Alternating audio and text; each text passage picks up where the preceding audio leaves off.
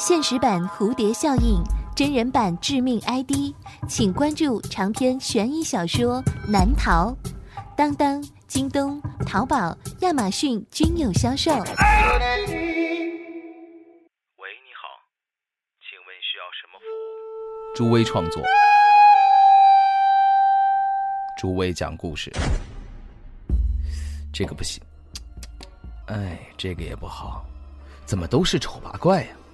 酒店的房间里，韩冰在翻看着一本手册，那是一份名单，上面有各种各样的女孩，每张照片下面附带着一些简介，包括名字、年龄和一些特殊的技巧。韩冰的视线最终停留在了一个叫做小薰的女孩上面，大大的眼睛，白白的皮肤，看上去还有点羞涩。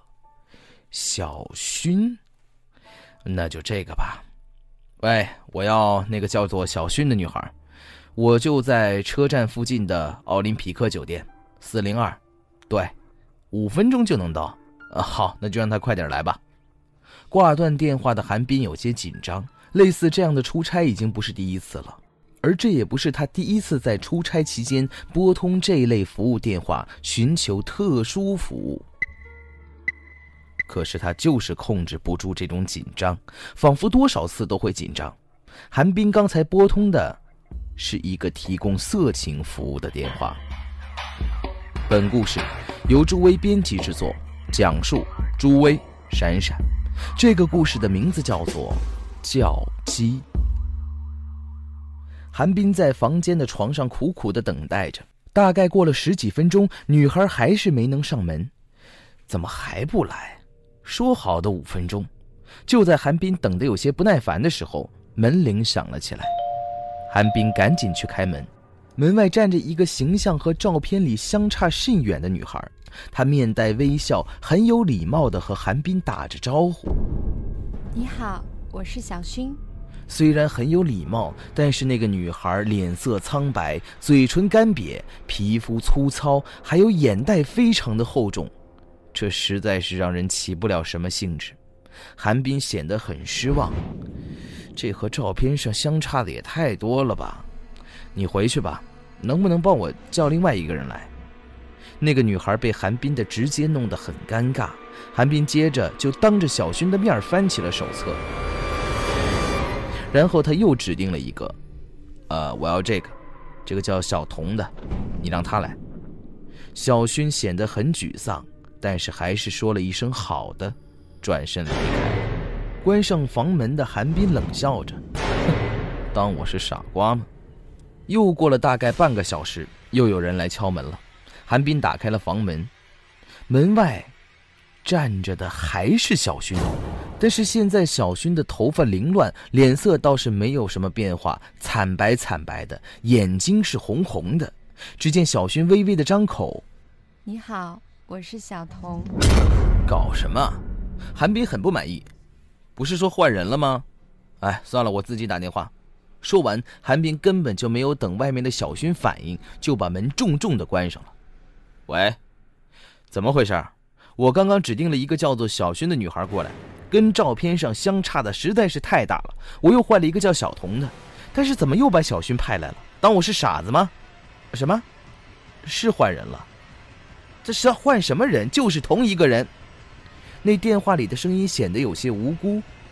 呃，我不太明白您的意思。小童没有去吗？当然没来，来的还是小勋。哦，实在抱歉，我马上确认一下。快点。韩冰微微的等了几分钟，然后电话另一端的人说：“先生，我们这边说小童已经去了，可能是弄错酒店了。那么我们再给您换一个行吗？叫小优。”小优，呃，长得可爱吗？啊，先生您放心，他在我们这的排名是数一数二的。好，那就他吧。多久？五分钟，五分钟就能到。好，那我等着。挂断电话之后，韩冰躺在了床上。真倒霉。这回过了差不多又是半个小时，韩冰的房间门铃被按响了。韩冰赶紧起身去开门，然后。他感觉自己被泼了一桶冷水一样沮丧。门外的确站着一个女人，但是这个女人双眼无神，脸色惨白，厚厚的眼袋，嘴巴也干巴巴的，让人毫无一点幻想。这个人竟然还是小薰。可是这个时候，小薰微微的开口：“你好，我是小优。”开什么玩笑！韩冰根本就没有理会门外的人，马上转身回到房间，又拨通了那个号码。你们想干什么？怎么又派同一个人来？呃，什么先生？小优没来吗？没有。